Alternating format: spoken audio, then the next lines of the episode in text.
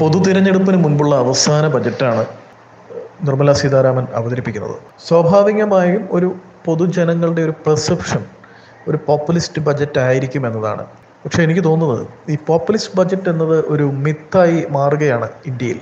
നമ്മൾ കഴിഞ്ഞ കുറച്ച് കാലങ്ങൾ എടുത്തു നോക്കിയാൽ നമുക്കത് അങ്ങനെ തോന്നുന്നതിൽ തെറ്റില്ലെന്ന് തോന്നുന്നു. പ്രത്യേകിച്ചും ശ്രീമതി നിർമ്മല സീതാരാമന്റെ ഇപ്പോൾ വന്നുകൊണ്ടിരിക്കുന്ന അല്ലെങ്കിൽ ഈ കഴിഞ്ഞ ദിവസങ്ങളിലൊക്കെ അല്ലെങ്കിൽ കഴിഞ്ഞ മാസങ്ങളിൽ കണ്ട അഭിമുഖങ്ങൾ വായിച്ചു കഴിയുമ്പോൾ നമുക്ക് മനസ്സിലാവുന്നത് അവരെപ്പോഴും ഒരു സാധാരണ കുടുംബത്തിൽ നിന്ന് വരുന്ന ആളാണ് എന്നത് പലപ്പോഴും മാധ്യമങ്ങളിൽ അവർ കാണാ അവരെ അങ്ങനെയാണ് കാണുന്നത്. അവരങ്ങനെ ചിത്രീകരിക്കപ്പെടാൻ ഇഷ്ടപ്പെടുകയും ചെയ്യുന്നുണ്ടെന്ന് തോന്നുന്നു. അപ്പം നമ്മൾ മനസ്സിലാക്കേണ്ട കാര്യം ഒരു മികച്ച ധനമന്ത്രി ഒരിക്കലും ഒരു പോപ്പുലിസ്റ്റ് ധനമന്ത്രി ആവണമെന്നില്ല. ബജറ്റിനെ വളരെ ഗൗരവ തരത്തിലെടുത്ത് ഉദാഹരണത്തിന് രണ്ടായിരത്തി കഴിഞ്ഞ വർഷത്തെ ബജറ്റിൽ ഒരു ക്യാപെക്സ് കാർണിവൽ ക്യാപിറ്റൽ എക്സ്പെൻഡിച്ചറിന്റെ ഒരു കാർണിവൽ ആയിരുന്നു എന്നാണ് പറയുന്നത്. നമ്മുടെ അടിസ്ഥാന ഘടകങ്ങൾ ശക്തമാക്കുന്നതിന് വലിയ രീതിയിൽ അലോക്കേഷൻ കൊടുത്ത ഒരു ബജറ്റാണ് കഴിഞ്ഞ വർഷം കണ്ടത്. വലിയ രീതിയിലുള്ള ഒരു മുന്നേറ്റം അടിസ്ഥാന ഘടകങ്ങളിൽ നമ്മൾ കണ്ടു. ആ കാര്യം ഇത്തവണയും അതിന്റെ ഒരു എക്സ്റ്റൻഷൻ പണിയായിരിക്കും ഈ ബജറ്റ് എന്ന് നമുക്ക് കരുതാം. അടിസ്ഥാന ഘടകങ്ങൾ ശക്തമാകുമ്പോൾ സമ്പദ്ഘടനയ്ക്ക് അത് വലിയ മുന്നേറ്റമാണ് സൃഷ്ടിക്കുക. അപ്പോൾ ഡിഫൻസ് അലോക്കേഷനൊക്കെ കുറയാനുള്ള സാധ്യതയുണ്ട് ഇത്തവണ.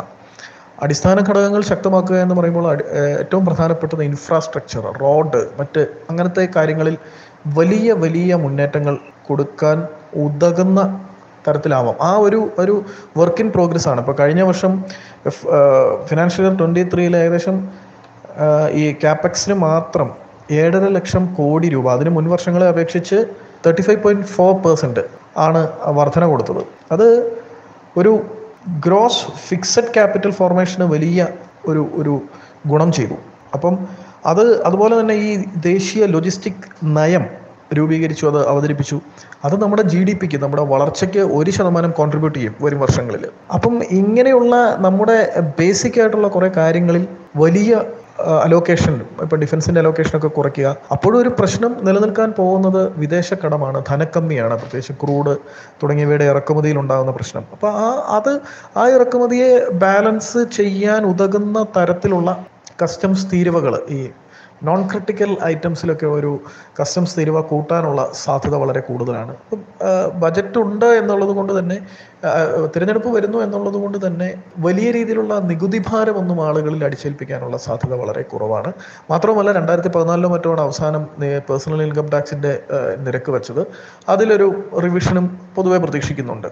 ഇനി അത് എന്ത് തന്നെ ആയാലും നമ്മളെ സംബന്ധിച്ച് പിച്ച് പെർഫെക്റ്റ് ആണ്. കാരണം കോവിഡിന് ശേഷമുള്ള വളരെ ഫാസ്റ്റ് ആയിട്ടുള്ള ഒരു വളർച്ച കാണിക്കുന്നുണ്ട് പല ഘട പല ഇൻഡിക്കേറ്റേഴ്സും ഇക്കണോമിക് ഇൻഡിക്കേറ്റേഴ്സ് പലതും. പ്രത്യേകിച്ചും റിസർവ് ബാങ്കിന്റെ ആനുവൽ റിപ്പോർട്ടിലൊക്കെ പറയുന്നത് പോലെ ബാങ്കുകളുടെയൊക്കെ ബാങ്കുകളൊക്കെ ഇന്ത്യൻ ബാങ്കുകൾ top three banks it is it is too tall to fail എന്നാണ് അവർ പറഞ്ഞിരിക്കുന്നത്. അപ്പം അതുപോലെ തന്നെ രൂപയുടെ മൂല്യ തകർച്ച. നമ്മുടെ ചുറ്റുമുള്ള രാജ്യങ്ങൾ പലപ്പോഴും തകർന്നു വീഴുന്നു.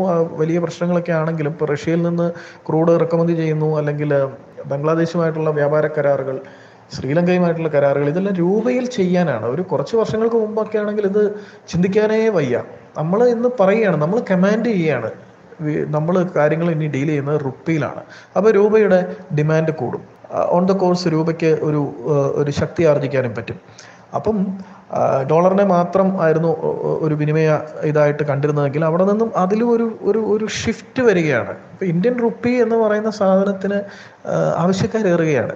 റഷ്യ പോലും മുൻകാലങ്ങളിലാണ് റഷ്യ സമ്മതിക്കുകയില്ലായിരുന്നു. ഇപ്പോൾ റഷ്യയുടെ രണ്ട് ബാങ്കുകൾ ഇന്ത്യയിലുമായിട്ട് ഇങ്ങനെ ഡീൽ ചെയ്യാൻ വേണ്ടി ഓസ്ട്രോ അക്കൗണ്ടുകൾ തുടങ്ങിക്കഴിഞ്ഞിരിക്കുന്നു രൂപയിൽ ഡീൽ ചെയ്യാൻ. ഇന്ത്യയിലെ ഒമ്പത് ബാങ്കുകൾക്ക് ഇതിനുള്ള പെർമിഷൻ മറ്റ് രാജ്യങ്ങളുമായിട്ട് ഈ രൂപയിൽ വിനിമയം നടത്താനുള്ള അനുമതി റിസർവ് ബാങ്ക് നൽകി കഴിഞ്ഞു. അപ്പം മാത്രമല്ല ബാങ്കുകളുടെ കിട്ടാക്കണം നന്നായി കുറഞ്ഞിട്ടുണ്ട്. ഇൻഫ്രാസ്ട്രക്ചറിൽ ഉണ്ടായ വലിയ രീതിയിലുള്ള ഒരു അടിസ്ഥാന റോഡ് വികസനം മുതലായ കാര്യങ്ങളിലുണ്ടായ ഒരു ലൾ ഒരു ലൾ പീരീഡ് ഉണ്ടായിരുന്നു. അതൊക്കെ കടന്ന് വീണ്ടും മുന്നേറിക്കൊണ്ടിരിക്കുകയാണ്.